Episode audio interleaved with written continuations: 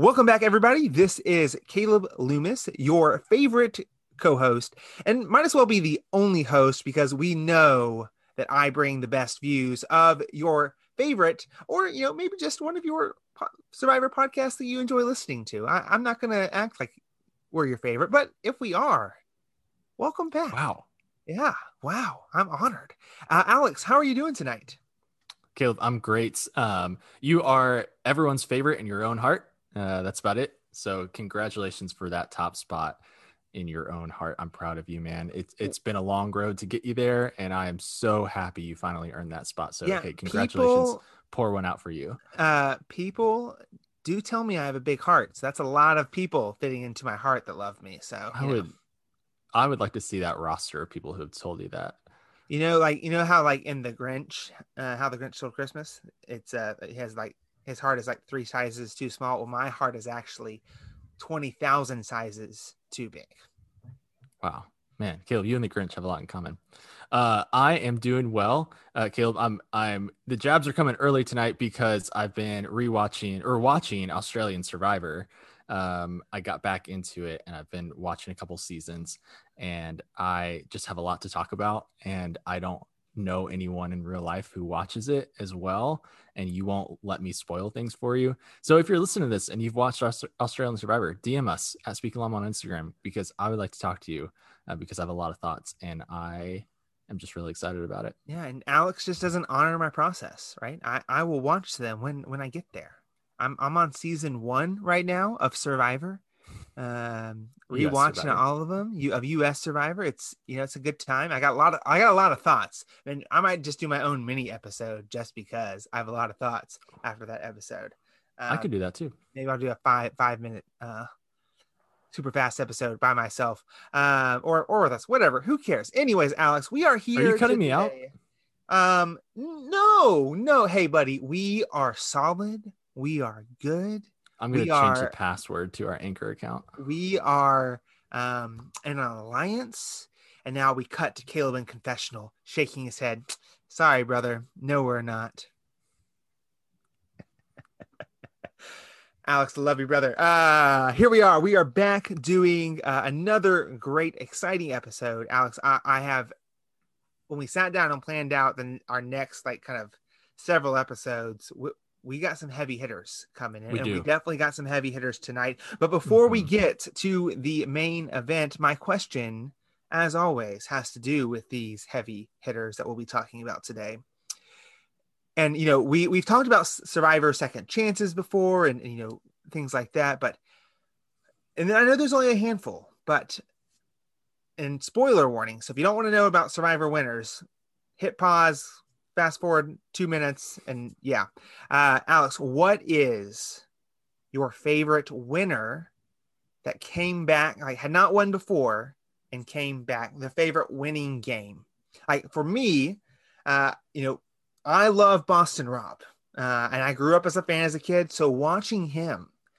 utterly demolish and run circles around a cast of new players. Now, was he set up maybe to succeed?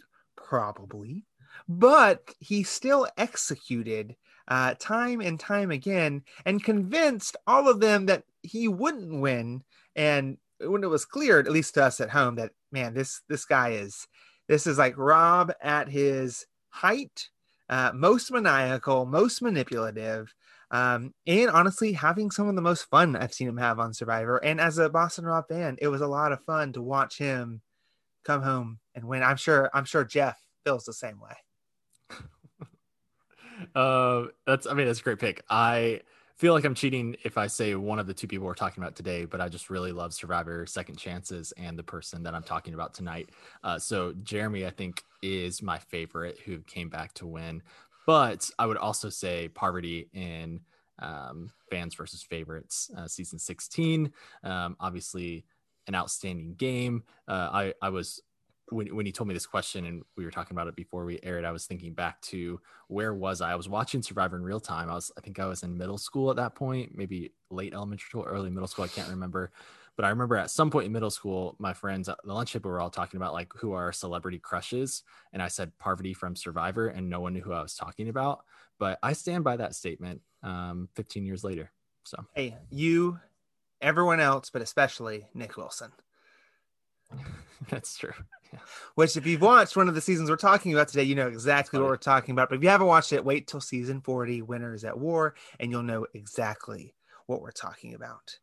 With that said, Alex, why why don't you tell the folks at home what we are discussing today? Who are our two head head to head matchup survivor players? Yeah, absolutely. We, uh, as always, we are looking at two former Survivor players, uh, looking at this episode, their entire gameplay across each of their three seasons, and arguing who would be a better or who had the better gameplay in Outwit, Outplay, and Outlast, kind of in that uh, new final Tribal Council formats. Uh, so, um, a few quick disclaimers before we start. As always, we do not know these two players in real life. Uh, we wish we did know them. We do not. We only know what the edit showed us uh, about their character and about their gameplay. So that's all what we can go off of. Um, but if either of you are listening, hi, uh, we're Caleb and Alex. Uh, we would love to meet you one day. Uh, we're vaccinated, so uh, hit us up.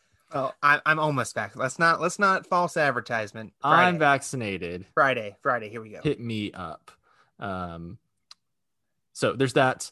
Um, also, this is a quick spoiler warning uh, for. Let's see if I can get this right. I didn't write this, write this down. Uh, season 28, Survivor Cagayan.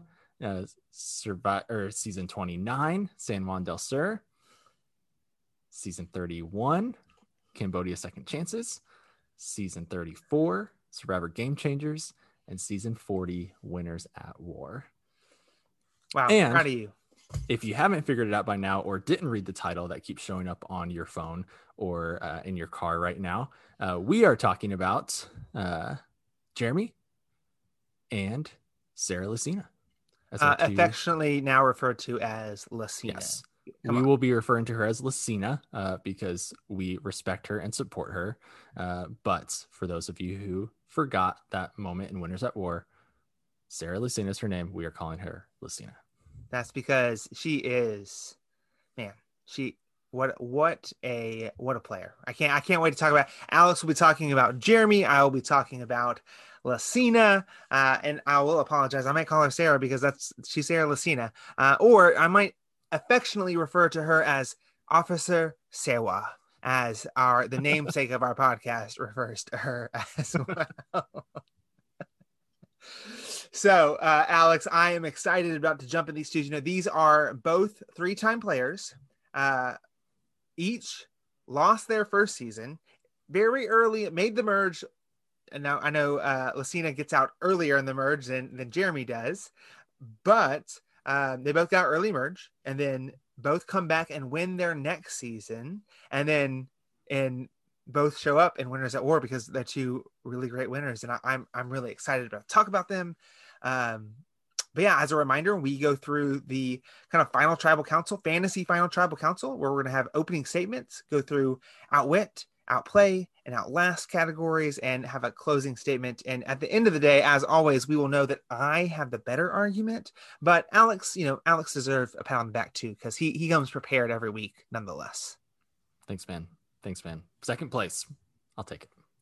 There you go. Uh, Caleb, can can I go first, or do you want to go first? Listen, you you got it, man. Go. What's your opening statement? Well, right, well- al- also, I'm I'm gonna Okay. dis- disclaimer all this because I know that you love Lacina, and you know that I love Jeremy. That is true. Uh, but you know, for tonight, I am taking off my love of Jeremy badge, and I am putting on Cops R Us badge uh, because I am now unofficially in the role. unofficially, officially a part of Cops R Us tonight. I love that. And and what's hilarious about you saying that is I was planning to say before I started that I am arguing for Jeremy and I have an undying love for Jeremy. And so I will not be listening to anything that refutes that that comes out of your mouth tonight, Caleb. Uh, so I am just a massive Jeremy fan. Uh, which is good um, to have these arguments for, but sometimes um, you know, I, I don't know. Maybe I don't see the downside of his gameplay because I just really love him so much. I that's happened before in previous episodes. I'll admit it. I think that happens in a lot of seasons. Seasons? Dean, Dean. Okay, everyone, go back and listen to episode nine, and you'll know that I won that episode. I Yeah. stand by Okay. that. I think we've I that. think we have uh belabored the point long enough. Yeah. Alex. if you're ahead. still listening, all right, we'll start into our opening statements. Caleb, you took a little bit about my opening statement, but I just want to acknowledge in it the similarities between Lacina and Jeremy. Uh, three-time players, both were blindsided in their first season. They both won their second season. They both went deep into the game in the third season. Uh, they both had a very close ally from their first season that was on Winners at War with them, kind of as a pair. Um, they in my opinion, I think they squarely fit into either a hero or a villain archetype um, based on their especially winning season. Uh, I think it's hard to argue another one. Jeremy having that hero archetype and, and Lacina having that more villainous archetype. Again, neither here nor there. They're both great ways to win the game. Uh, and I will say this I think they're both extremely well rounded in terms of out, outplay and outlast. And I think they're both top 10 of all time survivor players. So this is a very small, slight margin of an entire episode. Um, so I want to acknowledge that before we even start. Uh, but with that spirit in mind, I think Jeremy, in that slight margin, has better gameplay because he literally changed the way seasons 31 through 40 have played based on his invention, or at least naming of his strategy of the meat shield strategy. We've seen that come up in several other seasons in various forms after his winning season in Survivor Cambodia. And I think the fact that he did quite literally change the game, but didn't even win the season called Game Changers uh, is just an ironic fact. Uh, but, um, you know, obviously they play head to head in Winners at War, despite him being voted out before Lacina was voted out in Winners at War. I do think and will stand by tonight that Jeremy had the better three season gameplay arc compared to Lacina. Interesting. Okay. Well, Alex, I also just to kind of say, I think while I will acknowledge that meat shield strategy maybe surfaced with Jeremy, there are plenty of other players that successfully played a meat shield strategy before then. Yes, but he was the first to name it that and really have the entire season like surrounded by that idea. Yeah, I'm just, I'm just, I'm just making sure that he's not the, he didn't invent meat shield strategy. He named it. Okay. Uh, well, there's a lot of names that haven't stuck uh, over the course of Survivor, Survivor, you know, Name five. voting blocks. Uh, uh, the immunity talisman, which is what the immunity idol is originally called in season one, which I just realized. That's cool. Has anyone it. ever played Talisman out Uh, there? The board game? okay, game. I'm, I'm, I'm going to move on with Sarah uh, Lacina. And, you know, you, I, love that you, you set me up for this, Alex.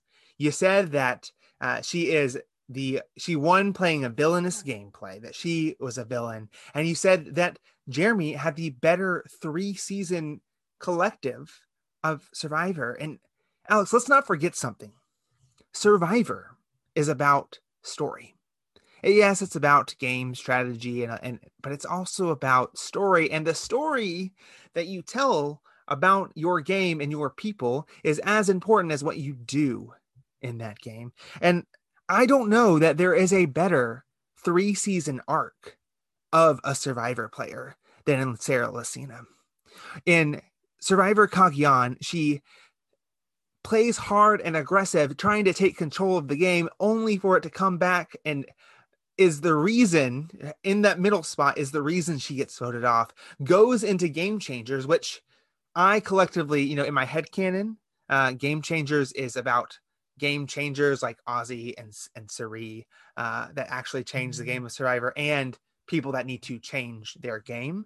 Uh so lacina being in the latter of that goes in and masterfully does exactly what her mistake in Cagayan was trying to play too aggressively in the middle, but her success in Game Changers was playing strategically from the middle time and time again. So much so that by fans and all accounts hated her gameplay and hated the way that she was deceptive and manipulative and some might say villainous only to have an arc in the end where she does many of this plays the very same way expertly with Tony this time around, uh, as as not with Tony last time, and yet we comes to realize that hey, the way that she won the, her second her first, second game was just as valid whether she was a man or a woman and that was her story. And so in terms of and she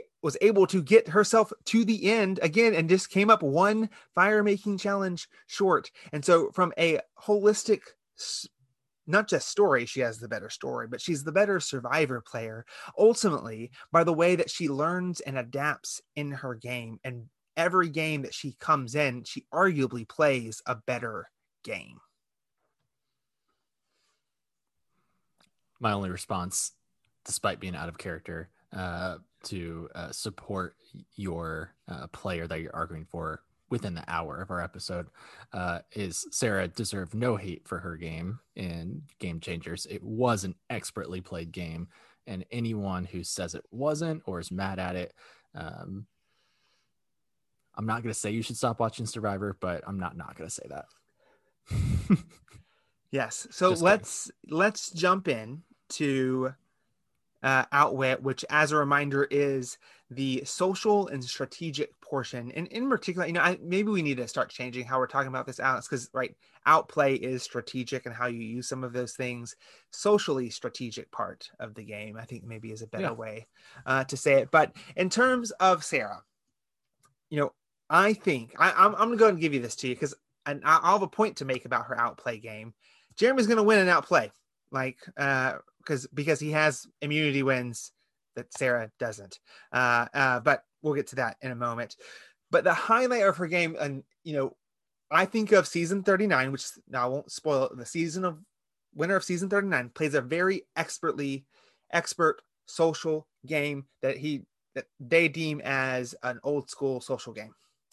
Sarah understands new school social gameplay that is not predicated solely around advantages and using advantages for other people, but building relationships because she goes from Cagayan in the naive as the naive swing vote to being the trusted friend with a ruthless heart, doing what she needed to do time and time again. But yet, time and time again in Cagayan, not Cagayan, but in Game Changers she builds friendships and relationships with people all across the all across the board, and yet everyone still thinks Sarah's my best friend.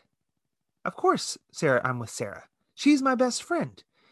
That is the, not only the narrative in the game, but the narrative of people outside of the game saying, like, yeah, I had no idea that this would happen. And, and in some ways, I think that is why Sarah's game is seen as villainous, seen it is hated on because it was very cutthroat. Because as I'll go through here in just a moment with a couple of my points, is that she builds relationships and then cuts people real fast, real hard, with no holds bars, and that is the beauty of her game. I, I think knowing that she does I'll give you an example because, and this is not from the show, this is from accounts later on. And so people can fact check me on this. But my favorite story about Game Changers is the fact that uh, Sarah got in, in the final, you know, five ish, like as they're kind of dwindling down, she had built this relationship with Troyzan mm-hmm. and, and Culpepper, Brad Culpepper. And at that point, Sarah had cut so many people that no one trusted her word. So she decided that, like, all right, I'm going to trade sentimental pieces in order to gain trust. Right. So she convinced Troyzan and Culpepper to give her their wedding rings as a sign of trust that they would, like, that way, if they voted her out, those rings were going in the ocean the next day. And she gave them a bracelet that she wore during her first game of Cagayan that meant a lot to her. Except here's the thing the bracelet was meaningless it didn't mean anything, but that didn't matter. She still convinced them to keep her and work with her despite all that. But the right, you, that's a very ruthless way to play Survivor. In some ways, a, a Russell Hantz way to play Survivor. But the thing is, is that time and time again, Sarah still has incredible bonds with people. It's her ability to build social relationships that defines Sarah's game. And the things that I want to point out in terms of how she does this, right? Uh, in Cagayan, she does not do this well.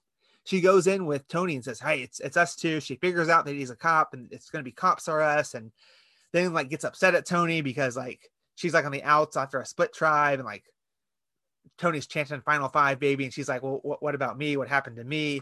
Um, and then decides that she wants to hold all the power. And then, of course, you know, Chaos Kass comes in and uh, has a little bit to say about that, and she misplays that. But in Game Changers, she learns how to play the middle. She learns from her mistakes and does it expertly. Some people that she builded built bridges with, right? She starts off in both her first tribe and her swap tribe, building bridges and building relationships with the people that might have been seen might have seemed on the outs. One in Cirie, who Cirie came on to be a very pivotal player throughout Game Changers but was a target early on for being a well known, well liked player. And Troyzan, who on a swamp tribe was the odd man out, yet she builds a relationship with her or, with him. And then later, uh, Sarah builds relationships with Sierra Dawn Thomas and Brad Culpepper, another pivotal part of the game as she built relationship and relationship so that she knew how to navigate where she needed to go throughout game changers. And like I said, unlike in Cagayan, Sarah learned to play the middle perfectly after Hali is voted out.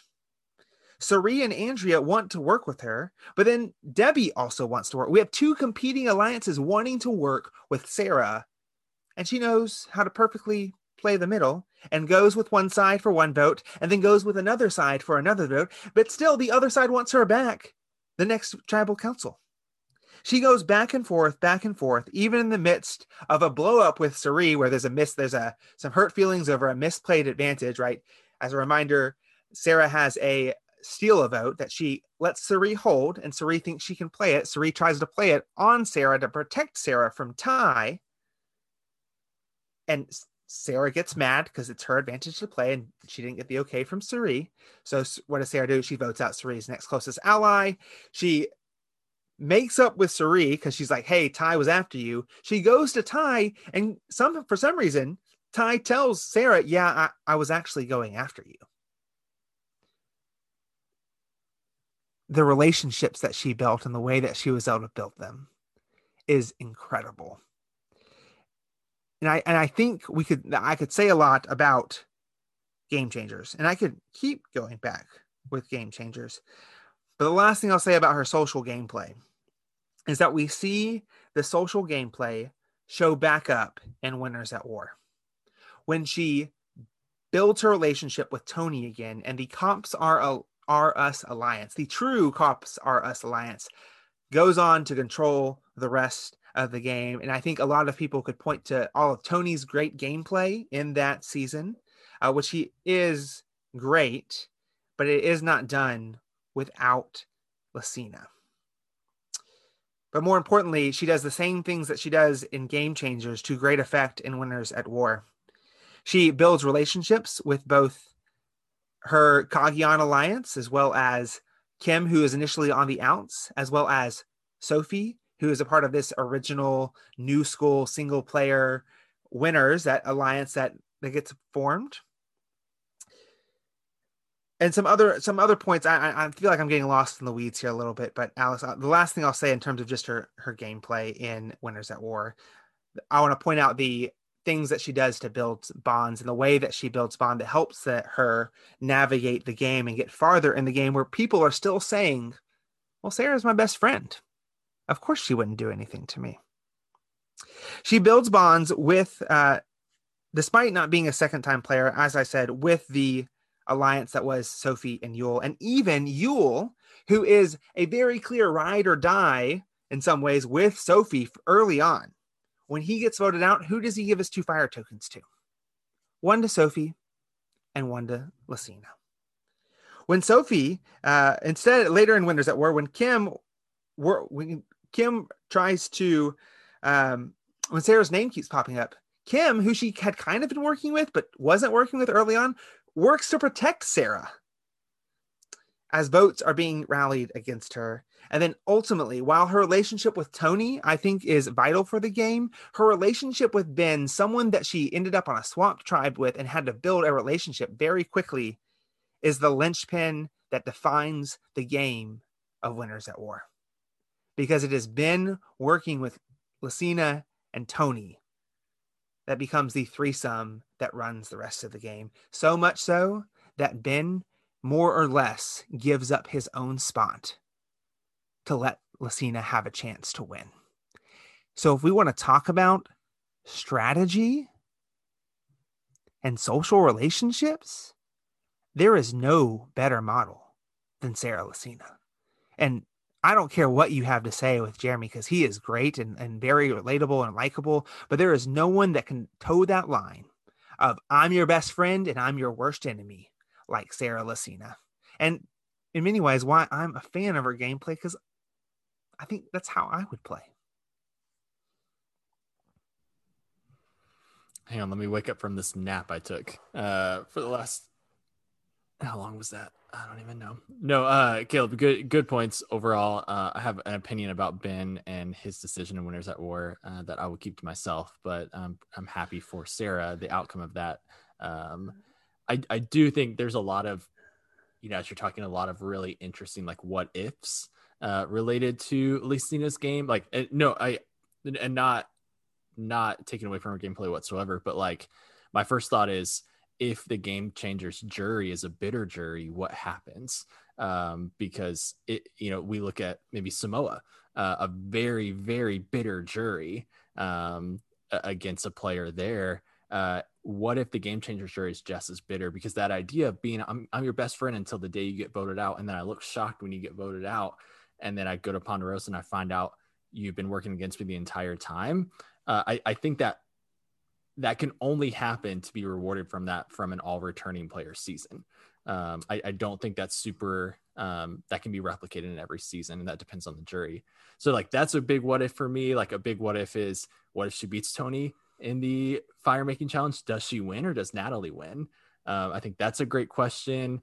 Um, yeah, I didn't. I don't know. and it, I didn't bring up that. Uh, question. Uh, right. No, no, no. That's just what I'm thinking. Like okay. as you're talking, of like we don't need to get into that, but like there's a lot of really interesting things that could happen with Sarah's game. Um, yeah, but I would say that the game changers jury was a bitter jury. Go back and watch that jury, and they are bitter at all of them. Right. right. I mean, except except maybe not Troyzan because he's she's just kind of ah when I'm there.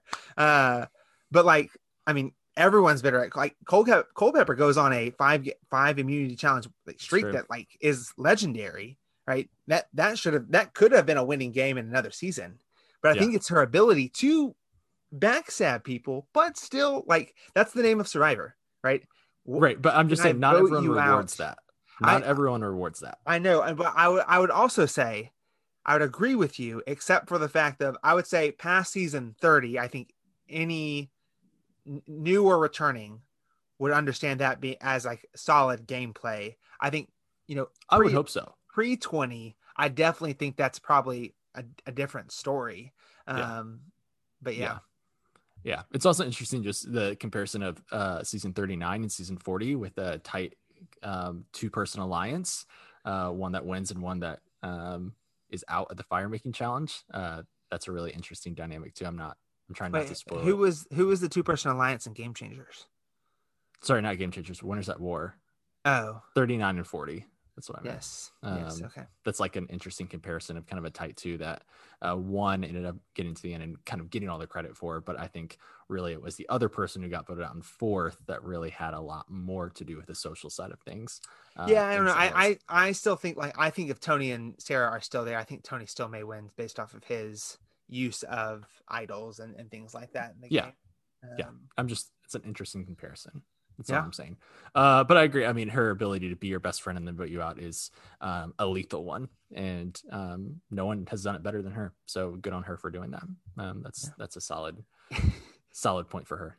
Yes, but that's things that people still like. Like they still love Sarah. Like that. It's crazy. That's the crazy thing. It's crazy. All right. Uh, Jeremy's outwits.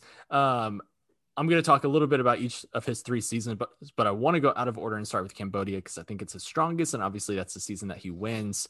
Um, I mentioned in my opening statement he perfected the meat shield strategy, uh, which if we look at the cast of this season, uh, the meat shield strategy is needed on this type of season. You have a lot of big alpha males, uh, and the strategy we we know it was kind of, kind of developed uh, as he looked at being on a tribe with uh, you have Andrew Savage, who's a very vocal, um, leader type of the tribe, old school leader, vocal, uh, alpha male, and then you have Joe, who's just, uh, you know, Joey amazing and can do any, you know, anything uh, according to his tribe, and so seeing that, like those two, he he had to do that. Uh, so, and I think why he implemented this so well is because it was directly taken from his first season where he was the number one threat. At the you know tribe swap um, a few episodes into the game until his exit um, you know a couple votes into the merge jeremy was the target and he had no one bigger than him uh, to kind of hide behind. And so i think it's really interesting how well he swapped that and said oh i i, I need someone here um, which I think is kind of a good embodiment of that second chance idea. I think Lacina also has a great embodiment of that second chance. Um, but he Jeremy's season, game. right? But Jeremy's season was called Second Chances. Lacina's yeah, yeah. wasn't. Well, she changed her game, so she was. That it wasn't changer of games; it was game changers. Well, yeah, she changed her game. So yeah, just you. Caleb, just because you think that's what the season should have been, it's not what Jeff Probst wanted it to be. So you're just gonna have to deal with that, man. Uh, also, what's really interesting in Cambodia is, in addition to this meat shield strategy, two of his three closest allies were like the non-alpha men of the season, which is really interesting. It was more the the, the strategic brainy type uh, that he really protected, and so he's having these meat shield strategies. But when they start to leave, he's like he's solid enough with the other guys that he doesn't need as that meat shield, uh, which is just kind of a fun thing I, I, realized as we were looking at this season for his strategy. Um, the other outwit piece of this season was just keeping his family uh, and soon to be born son uh, out of strategy until the very end. I think that's a really smart way to do it. And he said he couldn't talk about it because he didn't want to get voted out because of it. Uh, and and I think he still would have won even dis, you know if he didn't say that at final tribal council. I don't think that was the reason he won uh, that season, but it obviously helps. Um, but I, I, think that was a really smart move on his end, and and I imagine an incredibly difficult move. Uh, to go through, you know, we see him break down as Savage is talking about his wife and his family, and Jeremy's like, I, I can't talk about it. I, I, I have to win for them, and I can't talk about it yet. Uh, so I think that's a really great, uh, subtle outwit move and also, I think this season we just we never saw him slip up in terms of social player strategy. I mean, he was on fire, on top of it the entire season, always two steps ahead. Uh, he had no votes against him that whole season, a very strong season until the final six. You're shaking your head. That's true. He had no votes against him until the final six. And at that point, he successfully played an idol and nullified them. So if we take out the nullified votes, he had no votes against him until the final tribal council when he swept the jury. Um, so that's his Cambodia game. His other two games, San Juan del Sur was his first game. Uh, a few fun strategic moments here. Uh, I love that he calls out John Rocker um, for not protecting Val. Now, what Jeremy doesn't know is Val's being protected was based on her having an idol that she lied about having. Um, and so it wasn't great for her strategy that season, didn't work out for her. Um, but John Rocker and Jeremy were at Exile Island together. They promised to look out for their um, respective partners, and Val gets voted out that same episode. And so he calls John Rocker out and says, You know, I thought you were going to protect Val, uh, and kind of forces John in front of his entire tribe to say, Yeah, I, I was trying to protect her, leading to him being voted out, among other reasons. Uh, so that's just kind of a, a, a fun thing that he did. Uh, when uh, Hunahpu voted or through the challenge, the only one they lost that season, um, pre swap. Um, thanks to Drew Christie for throwing it to try to take out Wentworth. Uh, Jeremy voted with the women of the tribe to take out Drew. Um, and so I, I, love that he was a part of that. It's a fun move. I talked about in the Wentworth episode quite a bit. Um, and then he also helped John and Jacqueline kind of sway over to his side. Now, mostly that was Jacqueline choosing uh, to sway to his side uh, post merge uh, because she didn't like kind of uh, some comments that was made from the, from the other alliance. But uh, Jeremy was a part of that and helping them uh, swap over to then take out Josh, who is kind of the strategic threat of the other opposing alliance. Finally, we have winners at war. Um, he was targeted right away from being on a, being having a previous relationship with Natalie Anderson. Um, I hate that they put Tony and Sarah on the same original tribe and Natalie and Jeremy on the same original tribe. Uh, that that just didn't make sense to me um, in hindsight, but whatever. Um, Caleb. It's your time. I, I didn't. You didn't inter- interrupt me, so I'm not gonna interrupt you. Go. You go. Hey, thanks for respecting me, buddy. Uh, he worked his way out of the original Sele tribe with Michelle and, and kind of flipped it on the old school alliance uh, and kind of played hardball a little bit with Boston Rob too, which is fun to see him and Michelle be able to do that. Um, they then swapped to the Dakal tribe. Uh, I believe I'm saying that correctly. Uh, it was just him and Denise against Tony, Sandra, and Kim. Uh, what a powerhouse of a tribe. Wow. Um, but he had a good enough relationship with Denise that despite voting for her to go home, she played an idol for him and then for herself, and then did, made her big move, which uh, it was fun to watch uh, in, in, real time. Uh, smartest move, no, but great move uh, to watch. And then post merge, uh, we kind of see him start to fall flat a little bit. Um, he's he's trying to work his way to work with Tony and secure a spot for himself, uh, but it was just a little too late. you know, we see him even voting out a close ally in Wendell to try to secure that spot. Uh, but just kept being on the run setting numbers. And when it finally shook out, um, he was just on the the the opposite alliance. Um, now, I just want to take a moment to acknowledge, uh, rest in peace to my favorite could have been alliance of all time. Everyone's Jeremy, favorite. Everyone's favorite could and Michelle and Tyson. and you and you know why that fell apart? You know why it fell apart, Alex? It's because Jeremy saved himself. Because Jeremy left tribal council. Ugh same thing. He saved himself. Sorry, Tyson, you're out. Uh, so that's all I got for Outwit. Any response, or are we good? Oh yeah, I the only response I have is that Alex, I would not say that Jeremy played. You, you said his uh, second chances outwit game was per flawless, um, and I I would argue that his outwit game in second chances is by no means flawless. I think the big glaring gap in Jeremy's game is something that happens to him in every single season. And that is that he is willing to put full f- trust in people and to the wrong people. He ultimately he ultimately trusts John Minch uh, to keep him, flips on him. He is convinced, despite Tasha and, and Spencer telling him, Kimmy is flipping on us. Kimmy is flipping on us. And and Jeremy's like, no, it's not. No, it's not. No, no, no. And like, if he doesn't have an idol, he goes home. Uh, right. I, I don't think he would have played that bold if he didn't have an idol, though. I, I know, but what I'm saying, I'm, I'm, I'm going to pause, put, put a pin in that.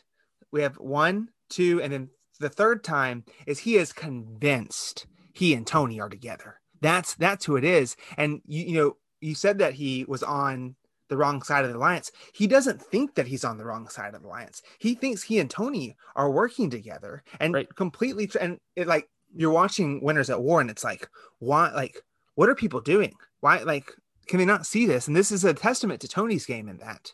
But like again like his big glaring weakness is that like he he trusts some people that he doesn't need to trust and then won't shake that.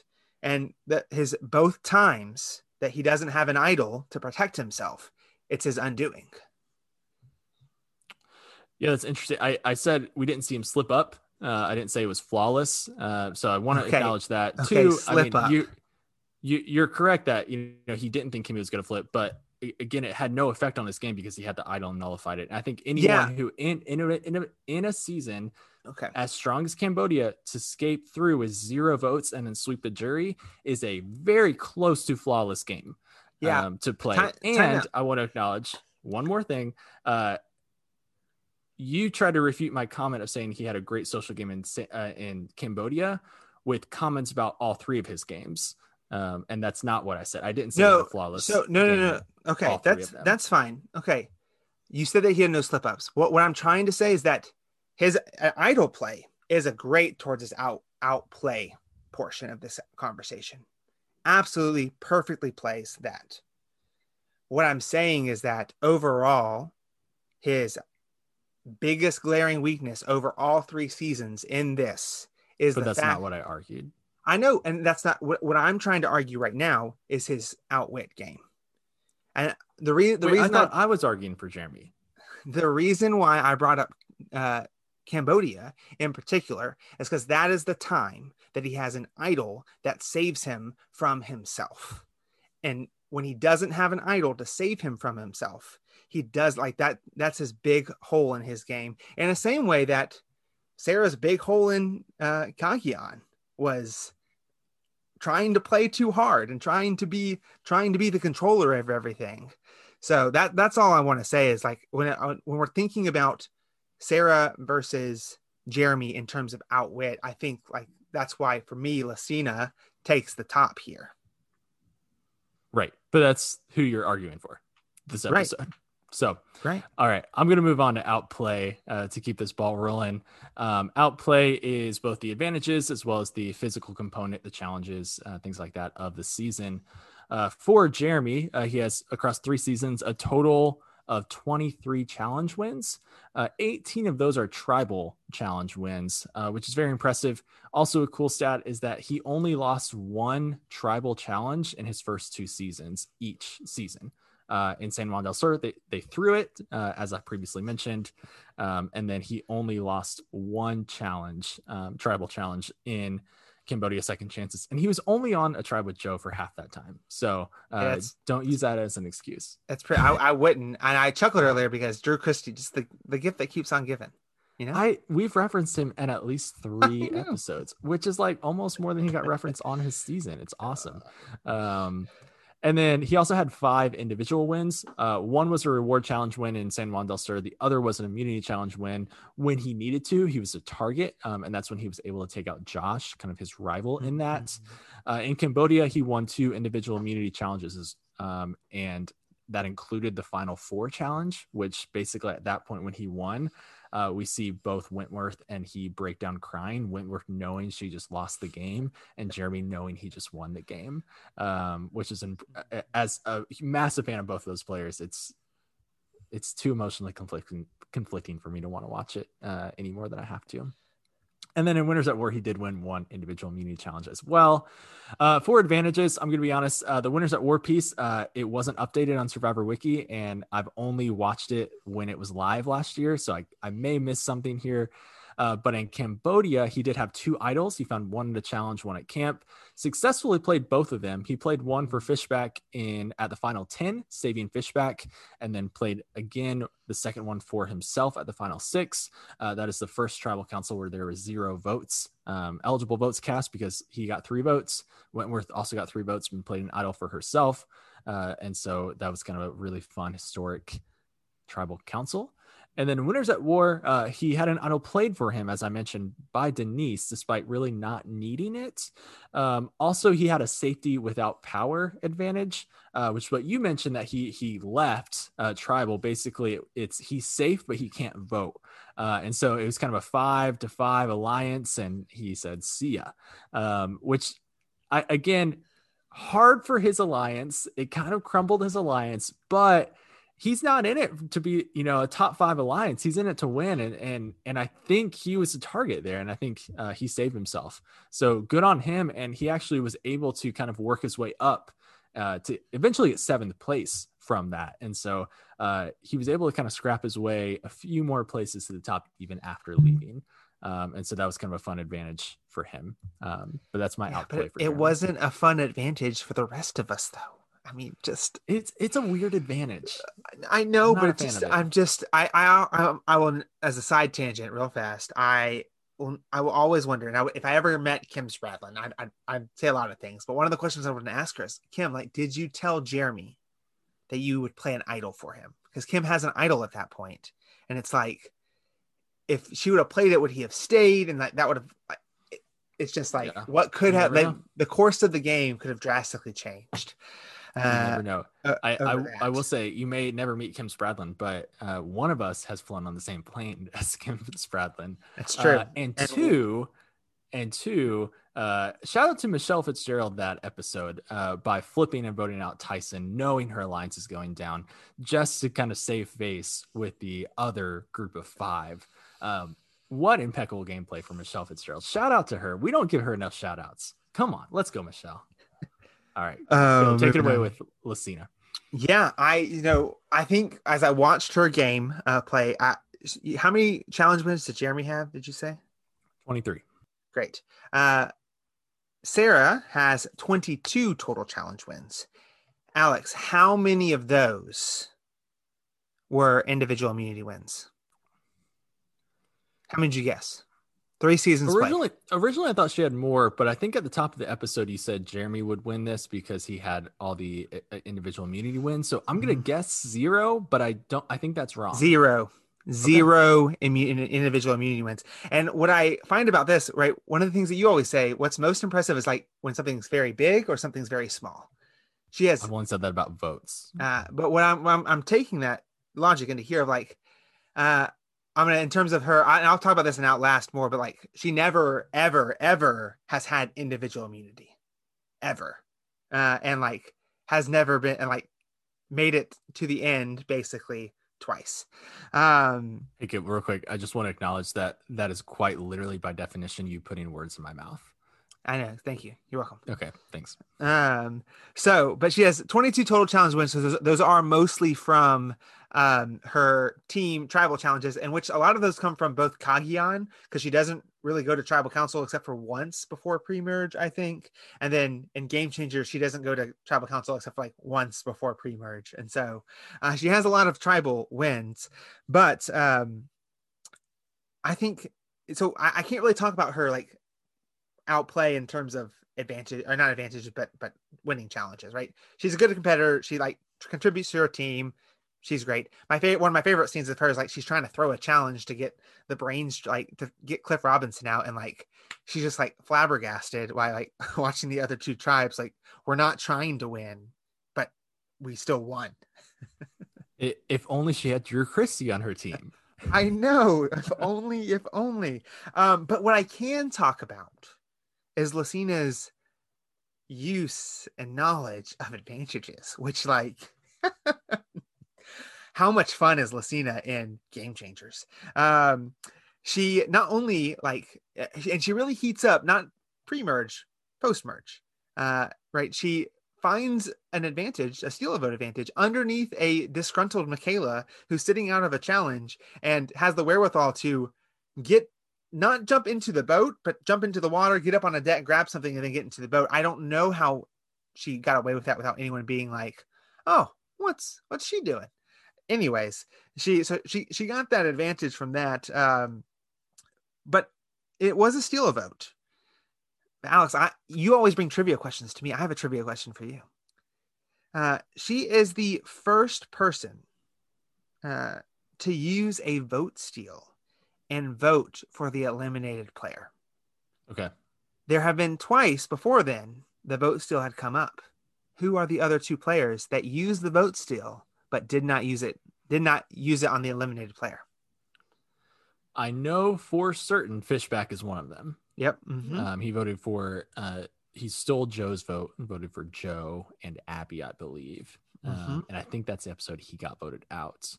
Um, so I'm guessing it either had to be in season 32 or 33 because I think game or Cambodia was the first time we saw that. Um, It is. I will go ahead and tell you, it is not. oh, oh, oh, it was uh the postal worker guy from uh Dan, Dan. Dan. from Winter, Wor- Worlds Apart. Dan, Worlds apart. Yep. and mhm. I just I think we've talked about this before. Like the name Dan in Survivor is just not a great legacy.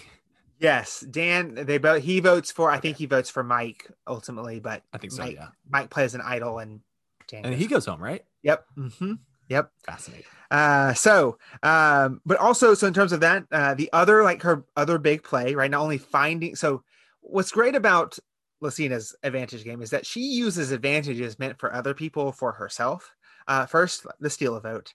Second, um, she uses the uh, legacy advantage that Sierra Dawn Thomas, because she's great at building relationships. Sierra Dawn Thomas tells her, "Yes, I have this legacy advantage." Because in in her in defense to her like decision to do that, she's kind of on the outs. She's trying like Lacina is the swing vote. She's trying to build that trust with Sarah, and Sarah goes, "I kind of want that for myself because you just promised it to me." So what does she do? She votes Sierra out, feigns ignorance, and gets the legacy vote given to her, which she uses successfully in Advantage Mageddon, which we can't talk about Advantage Mageddon because beautiful and wonderful No, Cirie. But but I only will say that he she used that advantage correctly.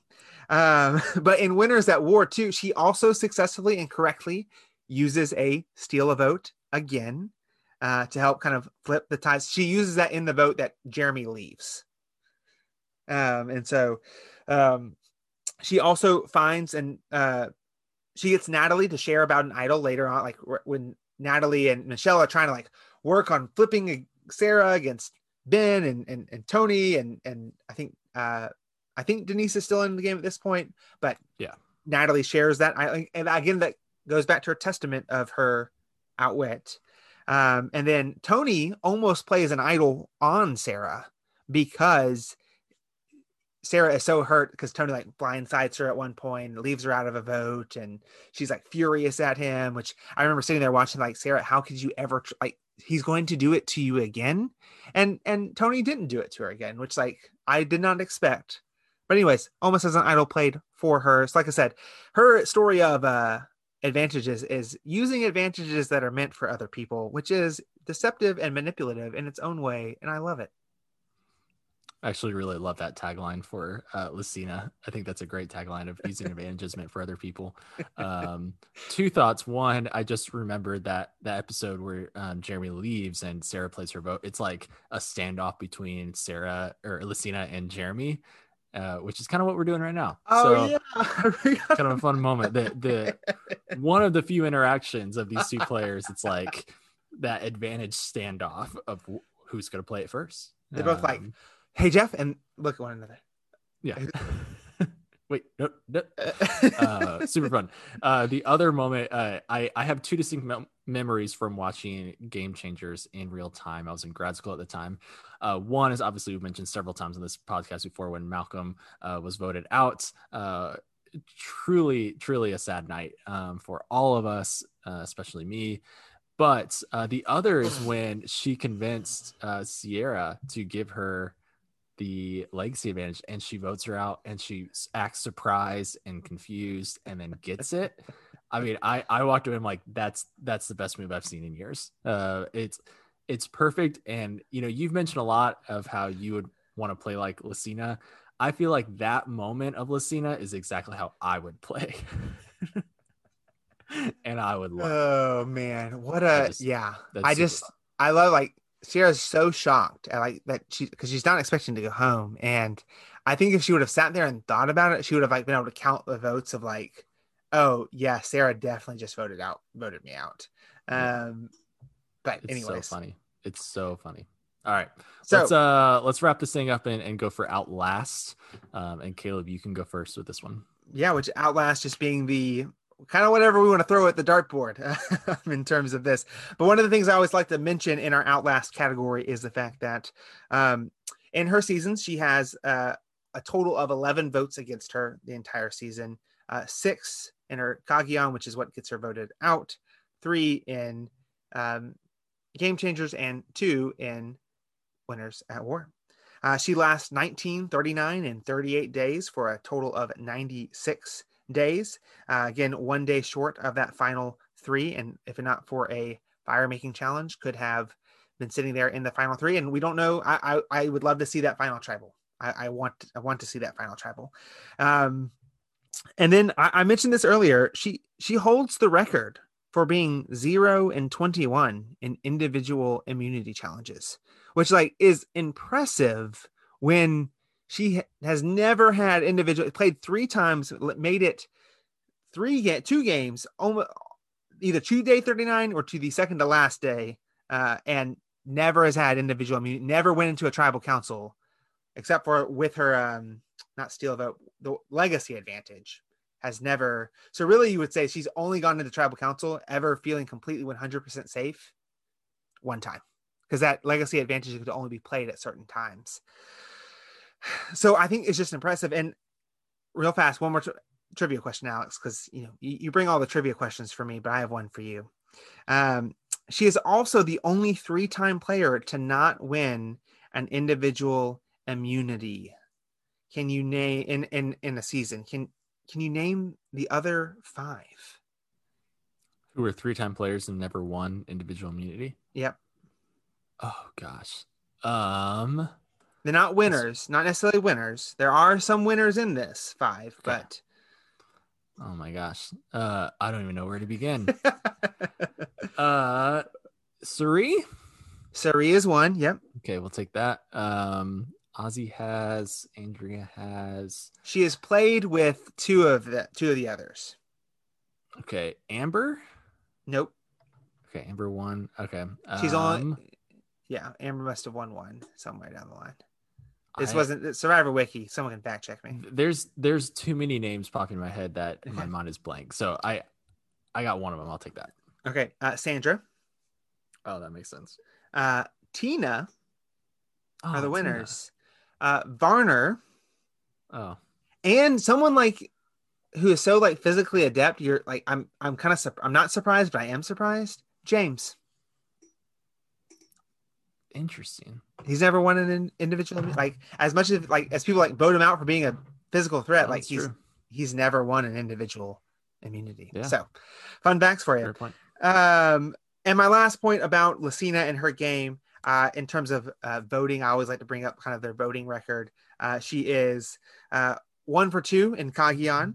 She is 10 for 12 in tribal councils and game changers, in which one of those was a split vote and she technically votes incorrectly in that split vote. And the other one was advantage Mageddon, where like there was literally no, vo- no No votes were correct. So, um, and then I went back through and read all like the descriptions of Winners at War episodes, trying to figure out like or like read the and doing that reminded me how crazy some of the tribal councils were. So my best guess, not doing enough digging, uh, is she's seven of twelve in Winners at War, but there's just so much like like things being nullified and th- I I just too confused. So I'm gonna give her a like not this isn't a generous. This is like I'm I'm aiming for the low end, seven for twelve in Winners at War. Um, so yeah, ultimately, I think Lacina's outlast right when both considering both her and Jeremy, they make it that they have lots of things like tallies against them. They both kind of control their own games that they win, which is usually the case for a winner of a season. Um, but I think her biggest notch in her cap is not only really having immunity once going into a tribal council, and two getting to day 39 and 38 in two of her seasons. Yeah, Guild, we I think we've been friends for too long. Um because I also tried to roughly figure out how many correct votes Jeremy had. it had a bit of a hard time. So this may not make total sense and may not be accurate. But I I took out the two votes that he got voted out because I was like, everyone misses it when they get voted out. Um, and so he across the three seasons um, had 17 for 23 correct votes, um, which is a very high percentage uh, of correct votes across a career of Survivor. In San Juan del Sur, other than the vote that he got voted out, he had he was perfect. Um, now there was only I think there were like three or four tribal councils, and that's it. I think actually maybe only two tribal councils that he actually went to, but he got them both Mhm. correct. Um, in Cambodia, um, he he missed let's see uh, four votes. Uh, one was a split vote um, between Kass and Sierra. Uh, he voted for Sierra. Um, two, he voted for Wentworth when she played her two idols, um, so they were nullified. Uh, and then he, so he he only missed um, one vote, and that was when Fishbach was voted out. Um, that was the only one in Cambodia that he wasn't in the loop for, um, despite like kind of idols. Um, but you can't touch Wentworth and her, idols, as we know. Uh, and then Winners at War, um, he missed two as well. Uh, again, once he voted for Denise uh, when she played her idol. Um, and then the only other one that he was actually out of the loop for uh, was Adam. Um, the very first tribal council, he voted for Adam uh, rather than Natalie. So across his career, kind of being completely out of loop in only two tribal councils uh, is a very impressive feat, in my opinion. Um, he he missed more technically due to those idol plays and stuff like that, but I think he's he's always in the know, or almost always in the know. And then I took the the other piece of Outlast here a little bit more literally for Jeremy's game. Uh, one one in the sense that he outlasted kind of his partners and like closest allies in all three games that he played. Um, and so obviously he was paired up with his wife Val, um, where she got I think uh, how many people were there in San Juan Sur? 18, 20? Uh, She was second voted out. So Yeah. I think 17th, potentially 19th. Uh, but I think 17th there. Um, and, then in Cambodia, he obviously had that meat shield strategy. Uh, early merge, especially with Joe and Savage, were kind of his two main ones. Uh, both of them went out early merge, and he was able to survive. I always wonder why they took out Savage rather than Jeremy uh, and Kelley's big uh, idol play that season. Because I, I, every time I watch that, which I watch it mm, more than I should, uh, just pops up. You know, uh, I always wonder how scared Jeremy would have been, um, knowing that Kelley just nullified nine votes and it can go any way, and he's a great target. And so I think that meat shield strategy really helped him outlasting in that sense because he was not the biggest perceived threat at that point. Um, Well, so good on him. I'll even put a pin in that and, and a notch in Jeremy's campus. I would almost say that it's it's a testament to his outwit game because I don't know this for certain, but I imagine it's more rather than like Savage being the biggest threat, but like who's most likely to not ever work with me? With That's true. Is Yeah. is Savage, right? Yeah, And and, and- they were they were pissed off at Savage too because they're like the woo vote before the merge and stuff like that was kind of wonky, and Sierra was mad at him, and then they took out Kass, so it kind of made sense. And and Wentworth and Jeremy played their first season together. I think that's uh, these two like rivals that whole season, kind of very parallel games. Uh, actually had the very first season and were on the same starting tribe, um, which is kind of cool in San Juan del Sur. Um, so obviously his his kind of meat shields got out he lasted longer than they did and then he finished out the alliance with Stephen Tasha uh, and Spencer. And then again in Winners at War uh, he he wasn't an official pair with Natalie Anderson but uh, they were kind of a pair. They they weren't going to turn on each other and there were a number of pairs as I mentioned earlier that season. Um, some that pre-existed. We have Rob and Amber we have Tony and Sarah um, things like that. Even kind of Sandra with that Tony and and Sarah group. Um, but then you have ones link up really early on. You know, we have uh, Sophie and Yul link up really early on. We have Denise and Adam link up early on. We have Parvati and Rob working. We have Ethan and they're Like we have so many tight pairs that he lost his tight pair the very first tribal council and was able to make it all the way to seventh place. Um, and so shout out to him for outlasting all of his allies, closest allies in all three of his seasons. And then finally, just I, I mentioned it earlier. Um, but he both in San Juan del Sur and Winners at War uh, was a threat for several tribal councils before he went home. Uh, in San Juan del Sur at the tribe swap, he was in the minority of that group, uh, and he was on the outs. And he was if they lost immunity, he was going home, um, and they they didn't lose immunity. Um, and then at the merge, he, again he was on the chopping block. One of his closest allies and Julie quit, um, so then he was spared. Then he won individual immunity where he took out Josh and then he was voted out. So he really he, he's kind of got nine lives. Um, and I and I mentioned it in Winners at War, kind of lasting a little bit longer too. So um, quite literally outlasting um, his competition in all three of his seasons. Uh, do you know off the top of your head how many days he lasted? Uh, I think it was 98. Okay. So close. So close to 100. Yeah, so close. Cool. Uh, yeah. Also, the as you were talking, the only thing. This is not to your point. I, I just realized that Sarah technically only ever got voted out once.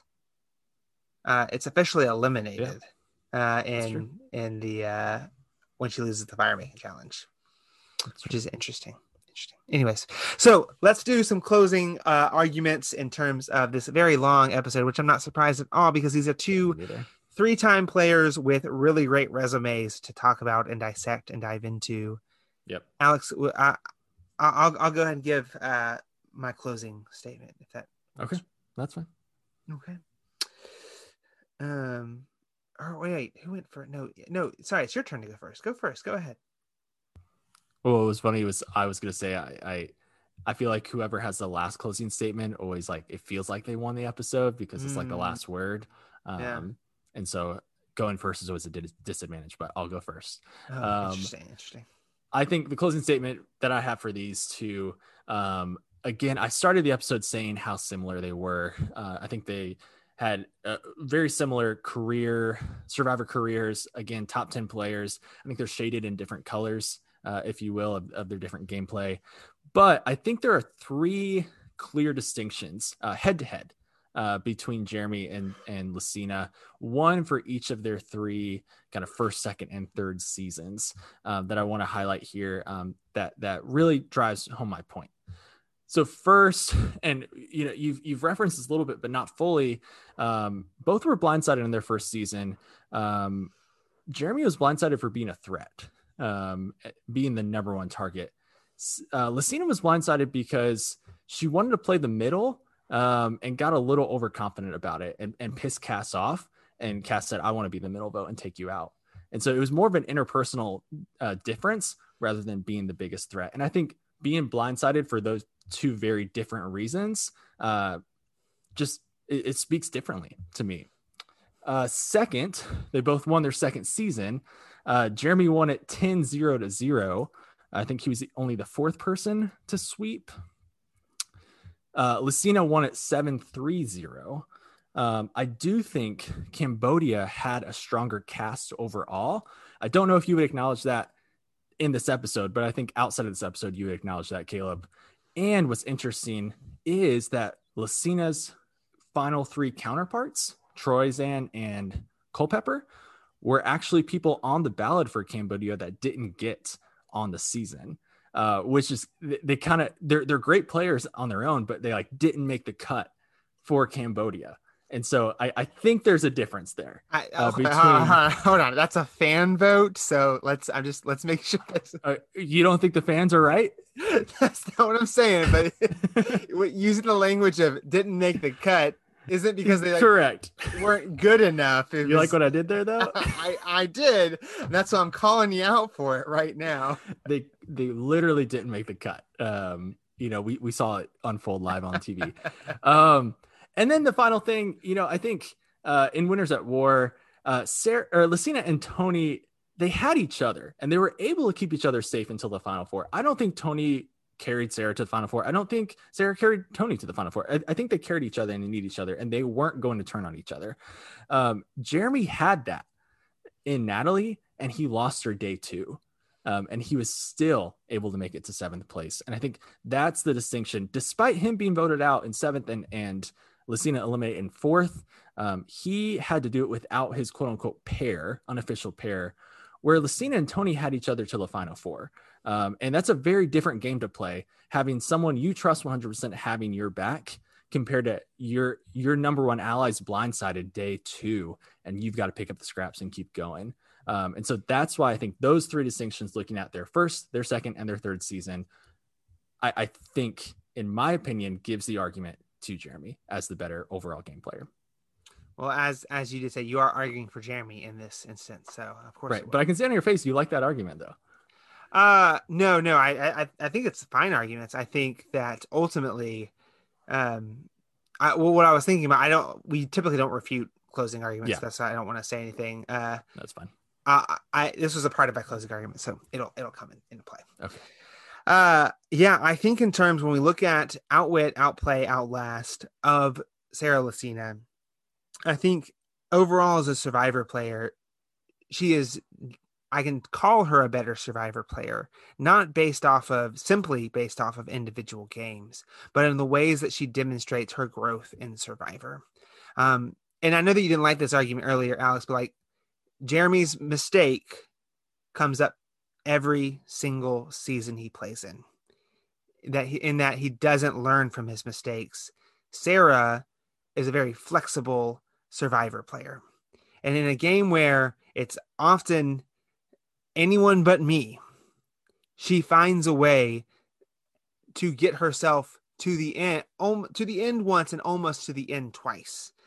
The by using her relationships. She knows how to navigate and and do some really cool things with advantages. She survives and outlasts despite never really having individual immunity to protect her. But the testament to Sarah's game, the testament to how I will always remember her gameplay is her ability to not just play the middle, but to build relationships and use those relationships strategically while maintaining those relationships for the most part. Obviously, she doesn't get three votes in Games Changers, but and one of those is Sierra because Sierra probably realizes, oh, she did vote me out. Um, but also, Sierra and Brad Culpepper were like tight the whole game, and so uh, you know, plenty of reasons that she could have voted for Brad, not just because she didn't want to vote for Sarah. Anyways, I digress. The point that I want to make though too is that you know you said, and this was already going to be my part of my argument, but you said that Sarah had like a ride or die, like a pair that watched her back time and time again.